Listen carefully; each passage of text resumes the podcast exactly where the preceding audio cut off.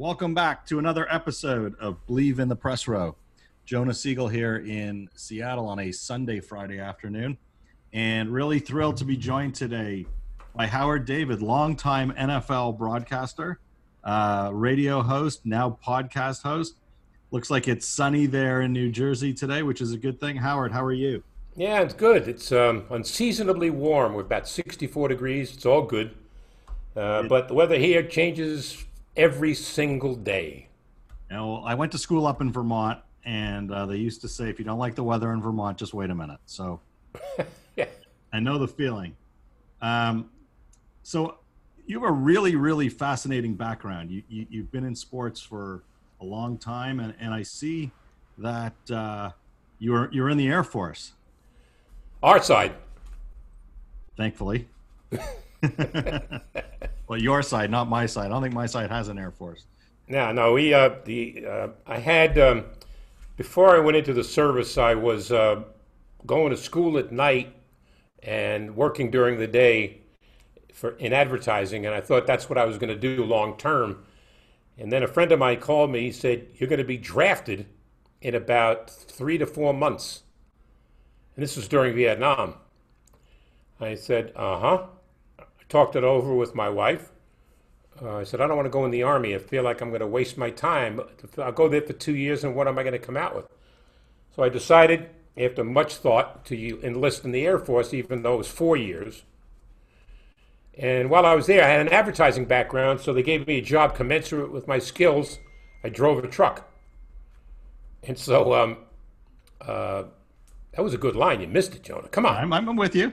I'm with you. it's a really good line. I'm just trying to let you go here. All right. So, I uh, while I was working uh, for the uh, communications office, I get to meet a guy, a master sergeant, who was in charge of the base information office, which included the base newspaper, uh, tours of the base, wing history, and a variety of things and he said, What's your background? I said, Advertising. He goes, You need to be working here, not where you are. And I said, Okay. So he says, Well, you got to take a test. If you pass the test and we have a slot, I can train, I can cross train you and bring you right in. So I passed the test, and there were two guys that had to take a test that were in his office. They both failed. So it opened up two slots. I took one. And while I was working there, uh, I was also writing, I was writing a sports column, and, which was kind of fun. Um, and then I get a in the Air Force. If it, in the Air Force, it was like a sports column. It was a base newspaper. Gotcha. Okay. And we had um, uh, flag football games on the base and base softball games. So I was there to report on that stuff, and it was kind of fun. So I get this information director from SAC headquarters, and I'm stationed at Fort Worth, Texas, at a SAC base and it said wanted volunteers to go to journalism slash broadcasting school in Indianapolis. You got to pass a written test and a verbal test. You had to, you know, do a script on, right. on tape. So I did. Long story short, I got in, and I had to go to school for six weeks. Uh, we spent two weeks in journalism, two weeks in radio, two weeks in television. And you know going in that when you graduate, if you graduate, you had to have at least an 80 average every two weeks. Otherwise, they kicked you out of school. And I don't mean right. 79.9, I mean 80. 80's 80. Yeah, so uh, 55 went in, 26 of us came out. What the year Army are we got, talking about, roughly? We're talking about uh, 68. Okay. So 69, I'm sorry.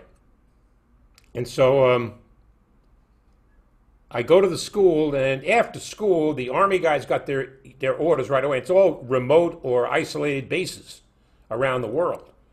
So the Army guys and the Marines all got their orders right away. I had to wait until I got back to my base to get my orders, and two weeks later, I get my orders saying that I'm going to Tripoli, Libya, which is a wonderful assignment when you're Jewish. so,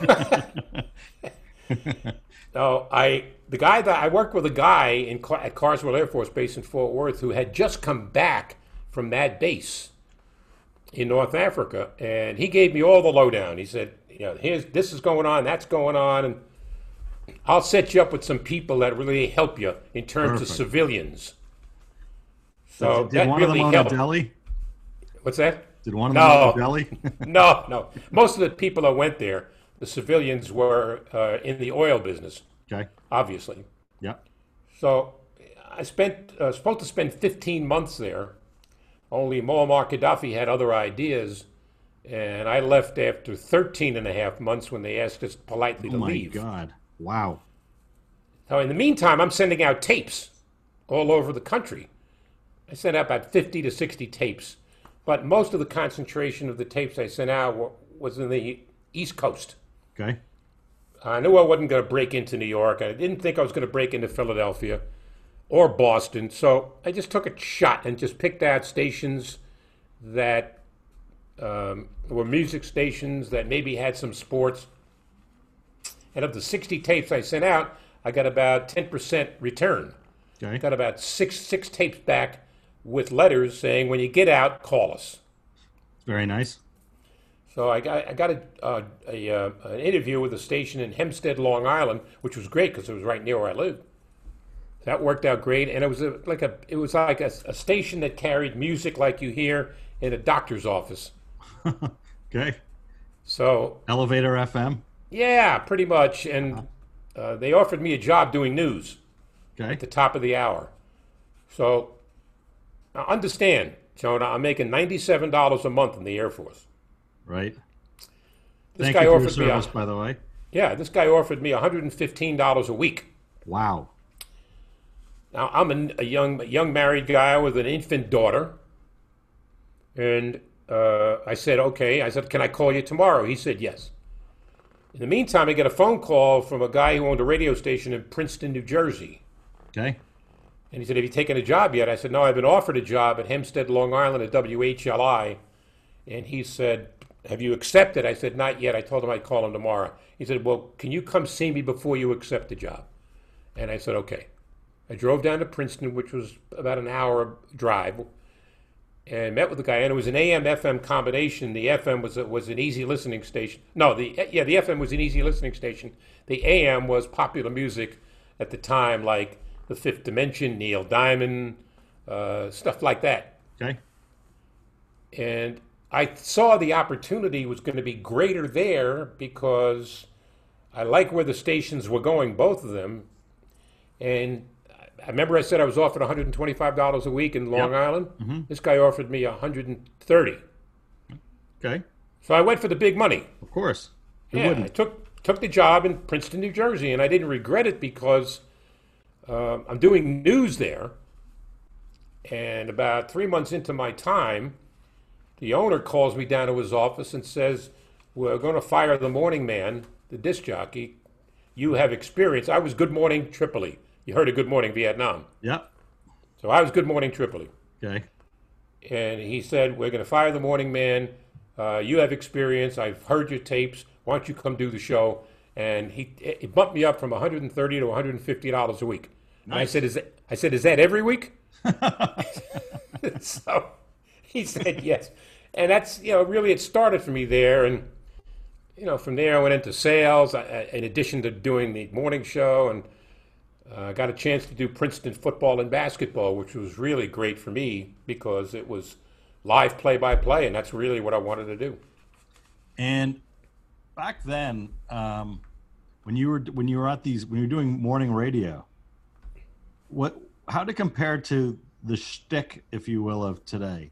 How much of it was just straight hosting, and how much of it was having to do bits? When, when did that whole thing start? Well, actually, it started before I got into it because uh, when I came home on leave when my daughter was born, my wife was five months pregnant when I went over to Tripoli. So when, when she gave birth, I took leave and went back to see my new baby daughter. And in the meantime, I called a guy that I had heard about at WABC in New York. And I said, I'm in the service right now, getting out probably within a year, but I'd like to come see you. Excuse me. Yep. I'd like to come see you. So he said, okay. He was the um, uh, uh, program director at WABC in New York. So I went there, sat with him, and we talked for a little bit. He says, I like the sound of your voice, and so on and so on. Uh, I brought some tape so he could hear it. He goes, You're a little rough. He says, But, you know, the basics are there. Okay. He gave me a tape, a real tape of WABC's jingles. And I took them back to Tripoli with me, and we edited them to fit Armed Forces Radio, and we had a New York City sound at an Armed Forces radio station. But we did bits, and we did we carried on and, and did some stuff. It, you know, we weren't restricted, uh, just as long as you didn't use any colorful words. Right. So you um, you did that for a while, and then you graduated, with all due respect, to the pros, and you started doing some really interesting play-by-play work in, um, I believe, basketball and uh, certainly football. Yeah, um, I went to work um, while I was working in Princeton. I got very lucky. A guy who's a Princeton grad was working for CBS Radio Network. He was a production guy, and he heard me and told his boss, who ran CBS Radio Network, a guy named Frank Miller, who has since passed away. And this guy David called me and he said, Frank Miller wants you to come in for an interview. Can you do that? I said, I'll be there in an hour Right. two hours, whatever. And I met with the, the guy at CBS Radio.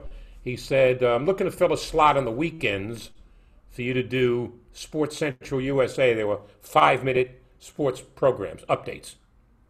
So I had three on Saturday and three on Sunday um, in, in the early evening. And it was great because I got to use, you know, we were using sound bites and, Right. and so on. And I had to write my own stuff. Yeah. So that gave me a start at CBS Radio, and it led me into he. They offered me uh, to go cover um, uh, the the Masters golf tournament at Augusta. And That was my first opportunity to do that. Was 1986. Great year because Jack Nicklaus won at Augusta at the age of 46, which was incredible. Yeah. So then uh, from there, they had me cover the U.S. Open tennis tournament in New York, and then uh, I had a, a football background cut doing Princeton, so they gave me a chance to do five um, NFL games for the radio network. For the Jets. Uh, no, not for the Jets. This is for- this is network. Oh. They were national games. Okay. So I wound up doing like five games the first year. I wound up doing eight games the second year. And bang, out of nowhere, my boss calls me and says, um, uh, Jim Nantz is moving on uh, to television. Uh, he was doing Sunday Night Football. We'd like to put you in that slot with Pat Haden. I said, done. Right. So I worked with Pat for eight years doing Sunday Night Football. And with that, uh, it evolved into Monday Night Football when Jack Buck and Hank Stram uh, retired. And I started doing those games with Matt Millen. How, just as an aside, how, are you in touch with Matt Millen? How's he doing these days? He's doing great. Uh, Matter of fact, I talked to him within the last two weeks. He was on my podcast um, before when, when Matt was diagnosed. He needed a heart transplant. Right. They brought him to a hospital in Newark, New Jersey, which is 40 minutes, 30 minutes up the road from where I live. So I went up to the hospital to see him, and he looked the same to me. you know, Right. uh, he was eating, so that was a good thing. He said he felt okay, but he knew what what had to be done. So they had he had to wait for heart, and bang! Uh, one day he got the word that today's going to be the day, and he's doing great. Um, he, he's con- you know he's constantly being checked and by the doctors, but he's hanging in there. He's doing well, and he's he's back to working. Is he? Yeah, he's back doing some college football for ESPN. Oh, that's good to hear. I uh, I was living in Detroit while he was with the Lions. Oh boy. Yeah, I was going to say, I don't think anyone ever doubted that he had a heart. There were a lot of people in Detroit who weren't sure about a brain, but uh, those are some dark days. No, I, and I understand that. And we talked about it. Uh, we talked about it. Actually, the year before he got the job, Mr. Ford Sr. offered him the presidency, Yeah. and Mr. Ford Jr. talked his father out of it. Right. And so he didn't get the job. So he comes into the booth on a Monday night before a game late in the season. He goes, I've been offered the Lions job by Bill Jr., and I'm going to take it. And I said, You sure? He said, Yeah. I said, Okay. You have to understand Matt. Matt, when, when he was doing broadcasting, He was really good. no, he's very good. He was, he was really he was, good. I mean, he was um, John Madden's disciple. Yep. So when, when he was doing games, at the end of the night, he'd get up and leave the booth, and he didn't win or lose. And he hated that. He was a competitor. So that's one of the reasons why he went to the Lions um, to take over as president. And by his own admission, he'll tell you that uh, he listened to too many people when he got the job. He didn't trust his own instincts. He listened to everybody that gave him advice. He listened to it, and he made his decisions in drafting and so on based on what other people were telling him. And that was that was his undoing. Right. Well, it's good to hear he's doing well. Um, like like nobody goes into jobs like that hoping to fail. So it's unfortunate when it doesn't work out as famously as that one didn't. Um, so when did you start doing? So you're doing national games, big national games. Uh, I understand you did the Super Bowl. Uh, your first Super Bowl was the Patriots versus the Packers in Right. New Orleans. I was actually at that game. Yeah, 1996 in New Orleans. Yeah, remember it well. And Matt and I worked that game. That was the first Super Bowl I ever did. There's an interesting story attached to that game. Uh, I, I'm a big guy about preparation, and I subscribe to what John Wooden once said that failure to prepare is preparing to fail. And so preparation was always a big thing for me. That 70% of the job was done before you came into the booth. So I was prepared.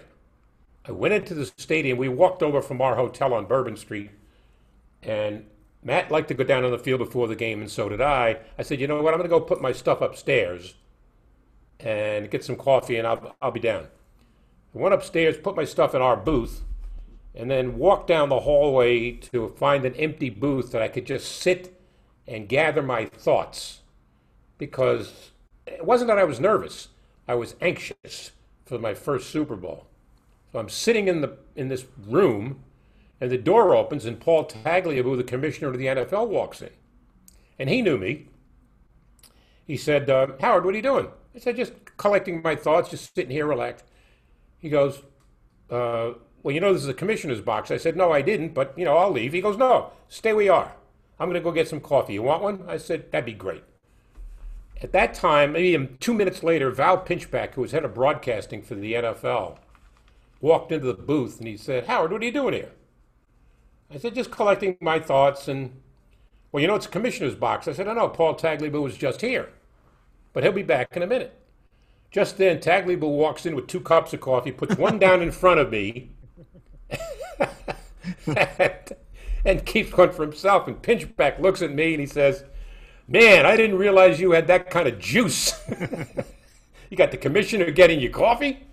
So that was the, my introduction to my first Super Bowl, and and we had a, I mean, to me it was exciting. I mean, I knew I knew Bill Parcells since '82 when he was the defensive coordinator with the Giants.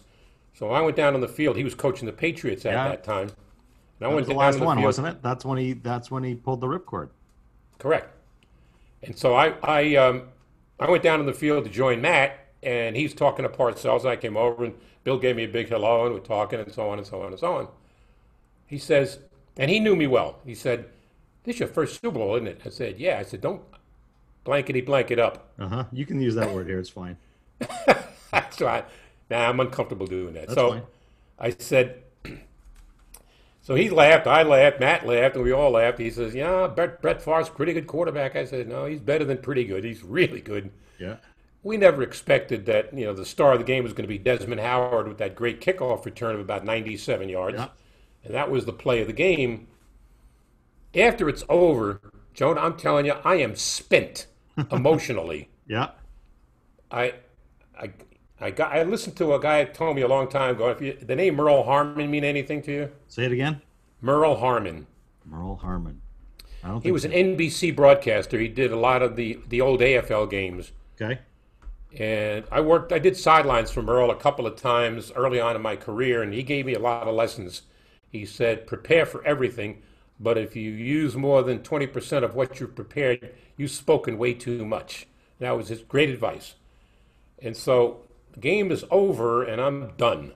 My wife and my daughter were at the game, and we walked back to the hotel on Bourbon Street, and our boss at CBS said, "We're going over to the House of Blues to to watch the." Um, The music.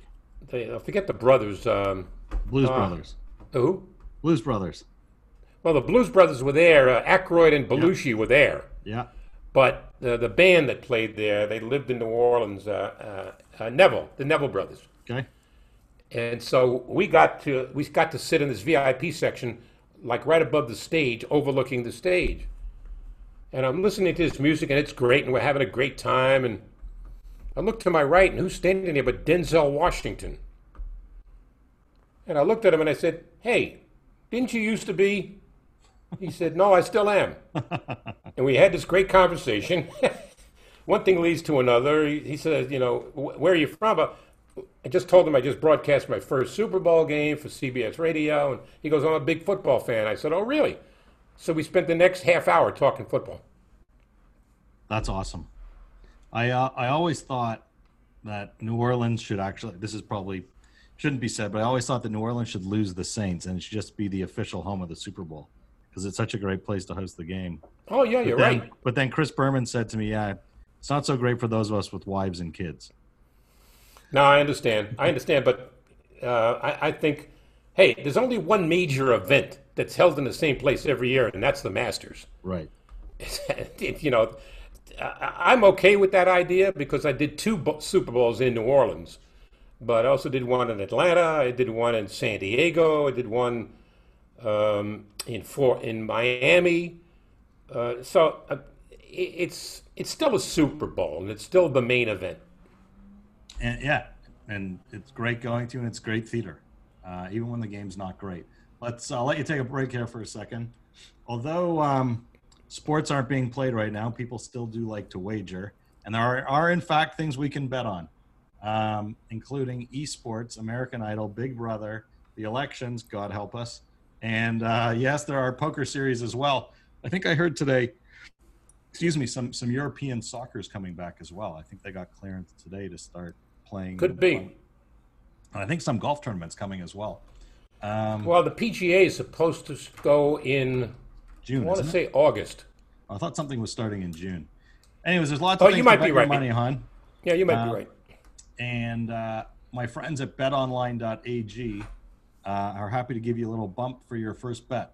So if you go to betonline.ag and use the promo code MyPod100, they'll top up your first deposit. Again, that's betonline.ag and use the promo code MyPod100.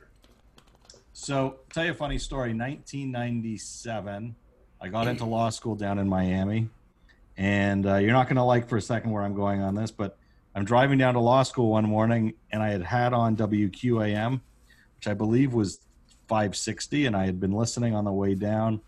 Uh, I think the guy's name was Joe Rose. I think he was the morning guy or one of the morning guys. The There, there were three. There were three. So I don't- Rose, and I don't remember who the other two were. Steve Goldstein and Yeah. um, and oh my God, Goldstein wasn't on the mornings then because he was doing Panther games. But yeah, but he was, still, he was doing he was on the mornings at the time with Joe Rose, and I'll tell you why I know. Um, I'm trying to think of the third guy. Oh my goodness, I, I forgot the third guy. Anyways, it was actually a pretty good show. Joe, Jeff Jeff DeForest. That's it. Jeff, Jeff DeForest. DeForest. And uh, when I was doing that, when I was doing a Super Bowl game in Miami, uh, Jeff DeForest got himself into a little trouble um, with uh, mail fraud. Uh, that's a federal offense, and he was arrested, and uh, they were looking. So I, I, I agreed to do an interview with Joe Rose and Steve Goldstein Gotcha. um, on, on the morning show, uh, and apparently the general manager uh, was listening to the interview, and out of nowhere, the program director calls me and said, uh, "The general manager heard your interview. He'd like you to come in and talk to us." I said, "About what? About what?" He said, "Well, we're looking for uh, a lead host for our morning show, and he liked what he heard from you, and want to know if you'd be interested. You want to come here and talk to us about it?" And I said, uh, all right. And I wasn't living down there then. Right. So I agreed for a, televi- a telephone interview with their program director. And one thing led to another. And uh, Greg Reed was the name of the general manager. And he, uh, he called me. He said, I, I like the byplay between you and Joe Rose and Goldstein. You know, why don't you come down here? You know, we'll, we'll, we'll book a ticket for you. You come down here. So I did. And they offered me a job and I said, uh, "I'm going to have to tell you have to speak to my agent because I don't I don't negotiate." Right. Something And better said, than "Okay." 150 bucks a week, I hope. You know, there's a little bit more than that. So he um, he said, "Okay, give me your agent's name and and and have him call me." I said, "Okay." And I was just getting ready to. This was t- I know the exact year because it was uh, when the um, it was 2002. The Winter Olympics were in Salt Lake City. Yep. So I was doing it for CBS Radio. I was doing the Super Bowl for CBS Radio. So I was going to go from the Super Bowl to the Olympics, work there for a couple of shows, and then fly to Hawaii, do the Pro Bowl. Okay. And then after the Pro Bowl, fly back to Salt Lake City and finish up the Olympics. Right. That was my schedule for like that two week period. In the meantime, I'm getting calls from my agent saying, they've offered you this. And I said, what? That's New York money, man. That's a lot of money. He goes, I can get more. And I said, okay, George, do whatever you got to do. He called me at 5 o'clock in the morning Hawaii time because it was 9 o'clock in the morning in New York Right. or 10 o'clock, whatever. He said, Here's what they've offered. I can get you more, but I think you ought to take it. So I did. So so 1997, I was driving down to law school, and I hear those guys on, and I go to my class, and now I'm driving home, and some guy comes on, and I literally almost drove off the side of the road. The the things that were coming out of Neil Roger, I I, I know you don't care for him. We talked about it off air, but man, he had me laughing. The the, the sound bits he was playing uh, of certain people were just so outrageous. They were hilarious. I mean, he was clearly nuts. Um, but that really got me hooked on the station. It, it brought me in and and listening to the morning show and then listening to Neil. Um, and then they had Hank in the afternoons. What was it like working with those with uh, that cast of characters? Well, I knew Hank before. Right. I ran into him in the in the NFL circle, so I, I knew who he was. Matter of fact, when I was offered the job and elected to take the job, I called him. And I said, Hank, I'm coming down to QM. He goes, I heard rumors about that. Is it factual? I said, No, it's done, but I wouldn't say anything on the air, okay? Right. Just do me a favor. Right. So he, he kept his word and he didn't do it. Okay. he said, um, you know, I'm glad to have you here, so on and so on and so on. So when I took the job, I was still the voice of the Jets. And I'm thinking to myself, I can't do this. I can't do talk in Miami And be the and voice do of the the Jets. Jets. broadcast. The people down in Miami are going to kill me Right. Because they hate the Jets. Yep. So I thought about it and thought about it and thought about it, talked it over with my wife, and I called Bobby Parenti was the head of, of communications for the Jets. Uh, and I called Bobby and I said, Bobby, I, I got this job offer. I'm probably going to take it. And I need you to let me out of my last year of my contract with the Jets because I think it would be difficult Yes. for me to do radio in Miami and do the Jets broadcast. I'm going to get annihilated in my in South Florida. He goes, I don't, you know, if you really need to do this, I, I, won't hold you back, but you could stay here forever. I'll give you a, a 20 year contract. And I said, Bobby, it's great. I appreciate that, but I, I, I got it. I'm going to take this job. It's too much for me to pass up. Okay. So he let me out of my contract, and uh, I started. I want to say I started uh, maybe in March, and the football season uh, didn't start until September. So Football season never ends in, in Miami. no, you're right. You're right. It's Dolphins 24 7, 365 like the days a year. Seahawks here in Seattle. Yeah. But when I took the job and quit the Jets, uh, Harvey Greene was uh, the head of uh, PR for the Miami Dolphins, and Harvey and I were friends. And he called me and said, did, you, did I hear you just leave the Jets? I said, Yeah. He says, You want to come do our games? And I said, Well, you got a guy. He goes, No, his contract is up, and he commutes from Pennsylvania, and we want somebody who's living here. And I said, He said, Come in and talk to uh, Eddie Jones, the president, and, and he has to give you the kiss of death. I said, Okay. So I went and talked to Eddie, and so based on agreeing with my agent, uh, I, I'm excited to come here and do the Dolphins. But from March to the season started in September, the fans were beating me up mercifully on QAM.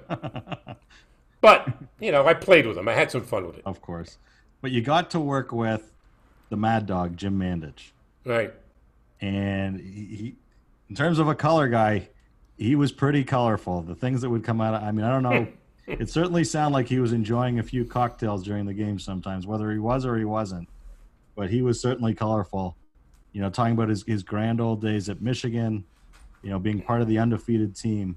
But but if in my mind, when you talk about what makes an effective color commentator, especially in live sports, man, he nailed it. He he really brought it to life. Now, he referred to it as Michigan. That's right. now, Jimmy was great to work with. Uh, I used to get a kick at him because he would come into the booth and wallpaper the side wall with rehearsed ad libs. Things he'd like he'd pre- practiced his bits. Yeah, he had like one-liners written down, uh, and so you know every situation fit a line or a line fit a situation. But no, he was he was a great guy. To, he was a uh, he, was a, a, great guy to work with because uh, he made fun of himself and and we had a good rapport and it, it worked out well.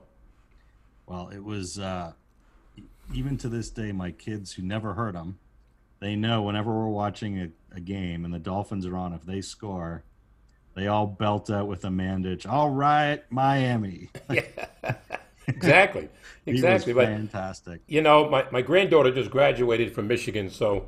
Oh, congratulations. Uh, yeah, she. But unfortunately, like everybody else, they didn't have. Now she has to find a job, and there's no yeah, graduation. She, well, she got a job. Oh, she got a job in New York City, which is even better. Wow.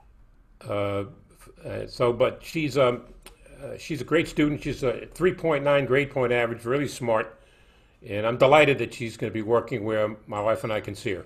Oh, that's excellent.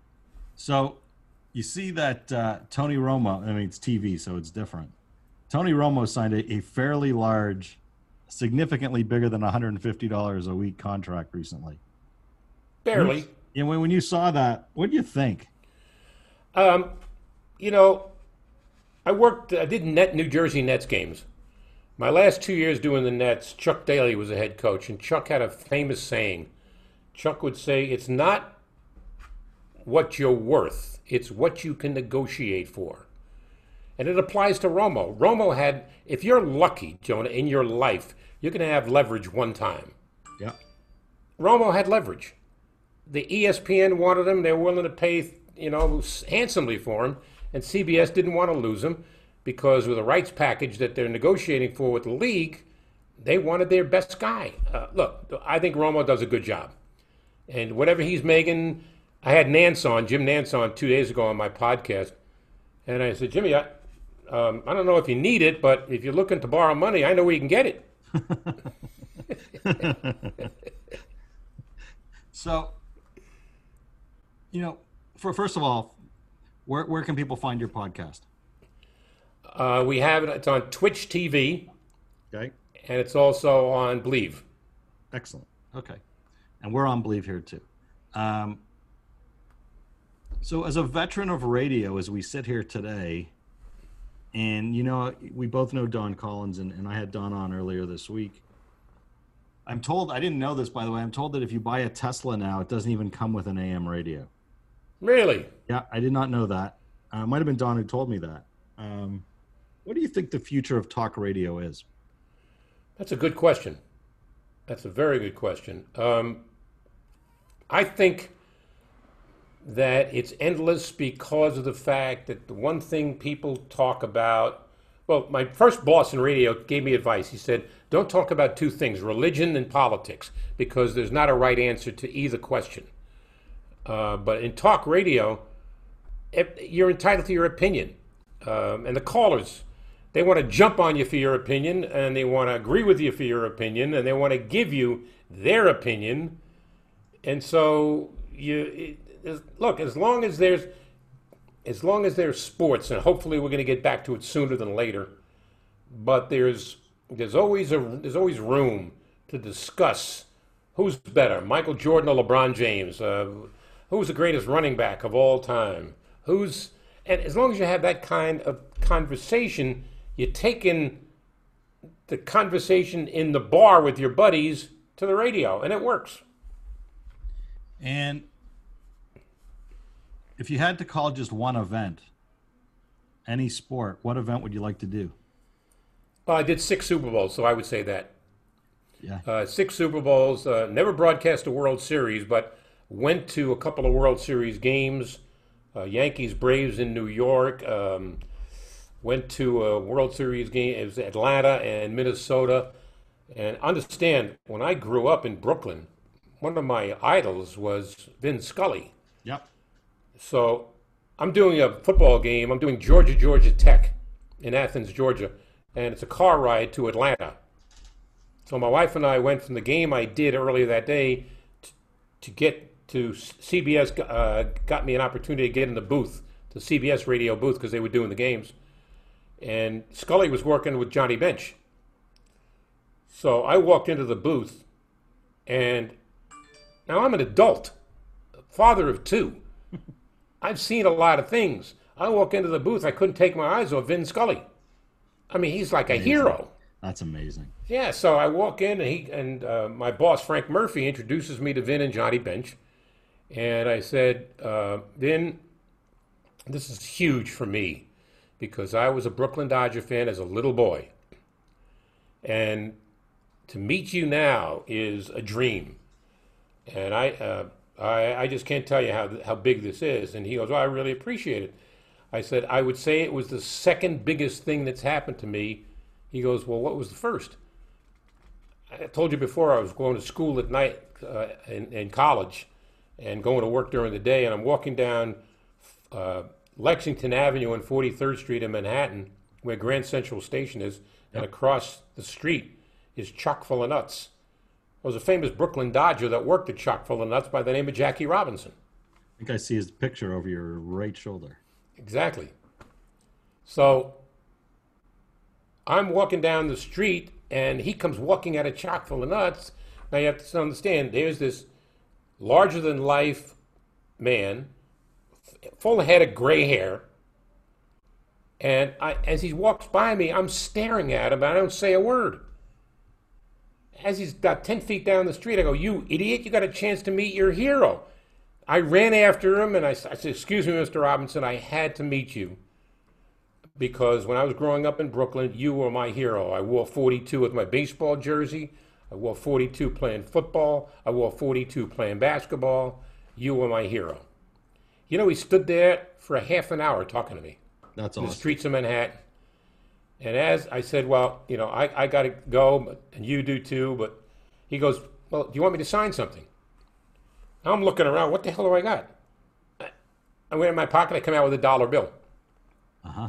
He signs a dollar bill to me, Jackie Robinson, and it's in a glass enclosed case in my office that That's I cherish it because That's fantastic. this guy was larger than life.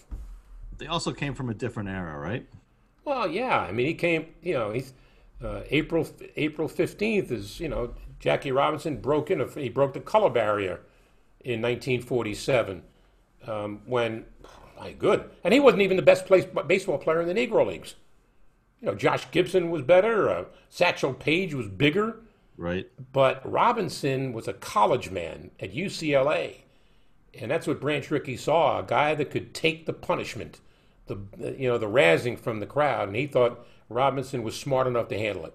It was a great movie. Great, Ah. great, great movie. Loved it. So, are you still a sports fan? Oh heck yeah, yeah. I had a, um, I mean, I root for the New York football teams. Um, I root for the Jets primarily because my grandson's 14 and he cries when they lose, which means he cries a lot. That's a lot. Yeah. Gonna. But my daughter has season tickets to the Jets, so um, you know we, we root for the Jets. Obviously, I did them, so I got a soft spot in my heart for the Jets. Hope they win. I, and I root for the Giants too. Uh, my dream is to see the Giants play the Jets in the Super Bowl, and I hope to live to see it. And And, but I'm an Atlanta Braves fan, oh, okay. And that makes no sense to you, does it? Uh, whatever. Like, listen, we all grew. We grew up with with different influences in our life and different players that we liked, and I never really questioned allegiances. You know, fan is short for fanatical, right? well, when the Dodgers left Brooklyn, I'm a little kid. Yep. And I'm, I'm not going to root for the Dodgers anymore. Now I hope they lose 162 games a year. So I'm looking for another team. Hank Aaron appealed to me. So I started rooting for the Braves because of Hank Aaron. And then, shortly thereafter, a guy from our neighborhood made the Braves by the name of Joe Torre. So that's the genesis of why I root for the Braves. Gotcha. And if given the chance, like if given the chance, would you like to call games still? That's a good question. Um, I've done them for over 40 years. At one time, during an eight year stretch, I was doing um, a local football team, either the Jets or the Dolphins. I was doing either Sunday night or Monday night football. Uh, and I was doing an NBA team, whether it was the New Jersey Nets, the Milwaukee Bucks, or the Boston Celtics. So I figured that in those eight years, I did about 140 games in 180 days, and that didn't include the traveling. Mm-hmm. So I, I, think I've had enough. Uh, I suppose, for old time's sake, I'd like to go into the booth one time and do a game. Okay. Um, last question, I think.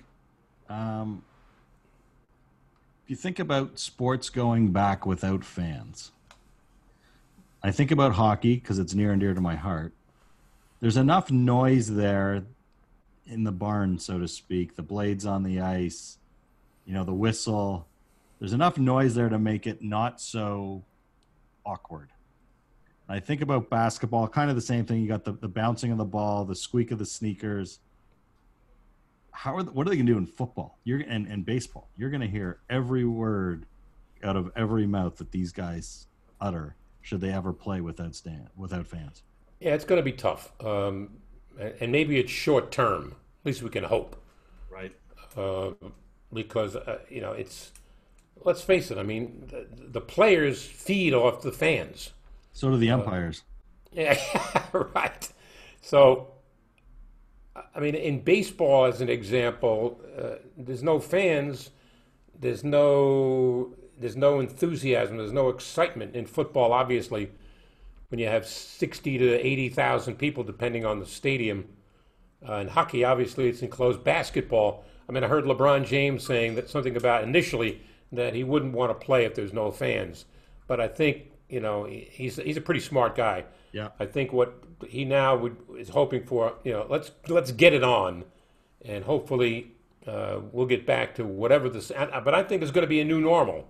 I don't think what we have, what we've seen is going to be what we're going to see um, because we've had to make a serious adjustment, all of us, in our lives. And it's not going to be easy, but we'll find some way. It's funny because the this is an add-on question, so it doesn't count as another one.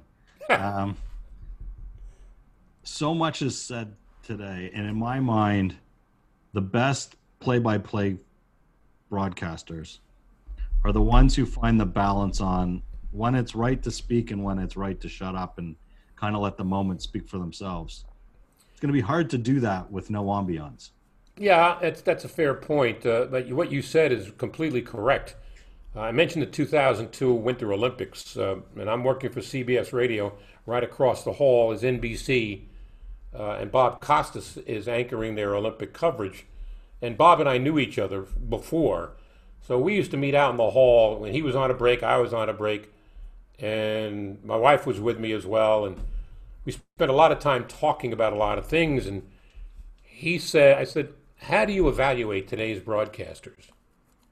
And he said uh, something that's very profound.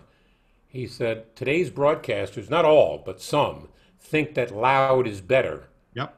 And all it is is loud. Yep. And Bob was on my podcast last week, and I brought this subject up again, and he said my feeling hasn't changed. Agreed. I, I totally agree. I, I just I wonder what. I think it's going to be a much harder balance when there's silence, if you will, in the background. Sure. Real silence. Yeah, it's going to be tough. It's going to be very tough, but you know, we're uh, no, no one saw this coming. Um, it could have been this disaster could have been much less had it been acted upon earlier when there were signs, and it wasn't. Why I don't know, but that's a subject that I that we, we can't get into because there's there's divided opinions on it. Yes, a, a wise man not that long ago said to me on this very show, I was once told not to talk about politics, so, so or religion. So here we are. yeah, no, it's true, and and it's it's absolutely true, particularly in this environment. But look, I don't know. Um, I just, I'll just, I'll finish. I just don't think. I, I see this all the time. I don't think this is the right time for the postmortem yet. There'll be plenty of time to figure out the who, what, where, and what could we have done different. Right now, we got to focus on getting ourselves out of this with as as few casualties as, as humanly possible. Yeah, and I think what we need to do is listen to Dr. Fauci, listen to uh, Sanjay Gupta, uh, the guys that are the scientists, the the experts, the doctors. They know what's going on. That's right. Well, I hope you and yours stay healthy. I hope I can have you back on when uh, we do get back to whatever normal looks like. Let's call it the resumption of sports. But this was really fun. I, I really enjoyed uh, getting to know you a little bit. Thanks, John. I appreciate giving me this time. All right. Take care.